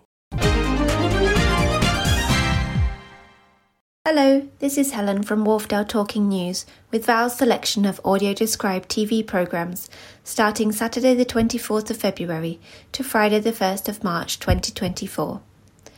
Let's see what we can find that might interest you this week. We start with Saturday the 24th of February. The Bake Off judge shares recipes, advice, and culinary hacks in a new 10 part series of Prue Leith's Cotswold Kitchen on ITV1 at 11:40 a.m. If you missed it last Tuesday, there's another chance to visit Morecambe Bay and Ormskirk when the hairy bikers go west on BBC Two at 12 noon. A row between birdwatchers in Midsummer in the Marsh turns nasty when the president of their society is killed. Midsomer Murders is on ITV3 at 4:50 p.m. Lee Mack introduces the game show where 100 contestants set out to answer increasingly difficult logic problems. There's a top prize of £100,000 for those who can correctly answer a mind-bending question that only 1% of the population were able to solve. The 1% Club is on ITV1 at 8:35 p.m. Stevie's demons catch up with her, and Paige's career prospects hang in the balance in tonight's episode of the hospital drama Casualty on BBC One at 9:10 p.m. Now on to Sunday the 25th of February. Sunday with Laura Kuenssberg, featuring interviews with politicians and key public figures, is on BBC One at 9 a.m. The epic romantic drama Dr. Zhivago, starring Omar Sharif and Julie Christie, is the afternoon film on BBC Two at 2 pm. In the quarter final, the remaining potters make vintage style water filters to fire in their own oil drum kilns. The Great Pottery Throwdown is on Channel 4 at 7:45 p.m. Rosalind oversees the care of a teenage mum and uncovers a disturbing truth in tonight's episode of Call the Midwife on BBC One at 8. Have you ever wondered how paint and wallpaper are produced? Find out when Greg Wallace visits the Farrow and Ball factory in tonight's episode of Inside the Factory at 8 pm on BBC Two. After an island wide blackout causes havoc, the team trace the source to a local substation and discover an electrocuted dead body. Death in Paradise is on BBC One at 9 pm. Although not audio described, you may enjoy listening to the jazz and blues singer Nina Simone in a concert first broadcast in 2019. BBC Proms Homage to Nina Simone is on BBC 4 at 10 past 9. Here are those programmes which are on at the same time throughout the week. Animal Park is at 10:45. Homes Under the Hammer is at 11:15. Bargain Hunt is at 12:15. Doctors is at 1:45 but not on Friday. Escape to the Country is at 3 p.m. Monday to Thursday and 3:15 on Friday. And The Repair Shop is at 3:45 p.m. All these programs are on BBC 1. Dickinson's Real Deal is on ITV1 at 2 pm Monday to Friday. Rick Stein's Food Stories is on BBC 2 at 6:30 Monday to Thursday and at 5:45 on Friday. Frozen Planet is on BBC 4 at 7 pm Tuesday to Thursday. There are two episodes of Heartbeat on ITV3 at 5:55 and 6:55 Monday to Friday. Let's see what's on offer for Monday the 26th of February. It's time to test your knowledge again in Mastermind at 7:30 and University Challenge at 8:30, both on BBC 2. West Yorkshire solicitor Dawn is transforming her local village shop into a home in the first episode of a new series of George Clark's remarkable renovations on Channel 4 at 8 pm. Several choices at 9 tonight. Dee and Jeff try to find Owen in the second episode of the drama The Way on BBC One at 9. In the final part of this documentary series, families recall the day in 2003 when the space shuttle Columbia broke apart and they returned to homes they had decorated to welcome back loved ones. The space shuttle that fell to Earth is on BBC Two at 9. In this legal experiment, actors recreate a real life murder trial from the original transcripts in front of two juries made up of ordinary people, but will they reach the same verdict? Find out in the first episode of The Jury Murder Trial on Channel 4 at 9. Parts 2 to 4 are on at the same time, Tuesday to Thursday. Dante is rocked by a ghost from his past in the last episode of the current series of Waterloo Road on BBC One at 10:40 tonight. Moving on to Tuesday the 27th of February. Si King and Dave Myers explore Merseyside and the Wirral in The Hairy Bikers Go West on BBC Two at 7pm tonight. The two juries hear from the defence in the second part of The Jury Murder Trial at 9pm on Channel 4. Another well structured walk and talk Tonight, the comedian Bill Bailey is on the Essex Suffolk border with veteran broadcaster Sir Trevor McDonald. Perfect Pub Walks with Bill Bailey is on More 4 at 9 pm. It's the last day living together in the wild for the three pairs of comedians as they go all out to prove they can survive in a post apocalyptic world. David Mitchell's Outsiders is on BBC Two at 9:45 p.m. On to Wednesday, the 28th of February. The actors head to Birmingham to battle it out on the set of Peaky Blinders, but who will be crowned Actor of the Week? Find out in Bring the Drama on BBC Two at 9 pm. Tonight, it's the turn of the prosecution to cross examine the defendant in The Jury Murder Trial on Channel 4 at 9. Anthony Hopkins is the proud elderly man in suffering increasing confusion while Olivia Colman is the daughter, trying to balance love and care with her own life needs in tonight's film, The Father, on Film 4 at 9 pm. Jack and Alice meet again, but their joy is cut short by news that forces them to re-evaluate what they're doing with their lives. The drama Alice and Jack is on Channel 4 at 10 pm. As I'm sure you all know, 2024 is a leap year, so today we're looking at Thursday, the 29th of February. Another set of budding entrepreneurs seek investment from the experts in Dragon's Den at 8 pm on BBC One. Monty visits a variety of gardens in Mallorca, the Costa del Sol, and Seville in tonight's episode of Monty Don's Spanish Gardens on BBC Two at 8 pm. Two teenage brothers need a peacekeeper, but is cute Chihuahua Cross Maggie the kind of canine they're after? Find out in the doghouse on Channel 4 at 8 pm. In a new documentary series, the writer, rapper, and social commentator Darren McGarvey turns his attention to the country's public services, beginning with the flaws in Britain's criminal justice system. Darren McGarvey, The State We're In, is on BBC Two at 9 pm. The prosecution and defence give their closing speeches, and the juries retire to consider their verdicts. What verdicts will be delivered, and will they be the same? Find out in the final episode of The Jury Murder Trial on Channel 4 at 9. Alice and Jack's relationship has survived everything thrown their way, but can love now conquer all? The final episode of the drama Alice and Jack is on Channel 4 at 10 pm. Finally, we come to Friday, the 1st of March. The sleuthing priest is determined to unmask a mortal being when a supposed vampire takes a life in Kembleford. Father Brown is on BBC One at 1:45 p.m. Cherry is going shopping for a wedding dress, and Robin considers buying a disused munitions factory in Bulgaria. The sitcom Here We Go is on BBC One at 8:30 p.m. Martin Compston and his friend Phil McHugh head to Bergen on the west coast, where they join in Norway's National Day parade and celebrate with the city's Scottish Society. Martin Compston's Norwegian Fling is on BBC Two at 10 pm. We end the week with a drama based on a true story.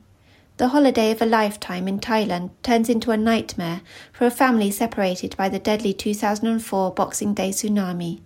The film, The Impossible, is on BBC Two at 5 past 11. I hope you find something of interest this week. TNF Soundings.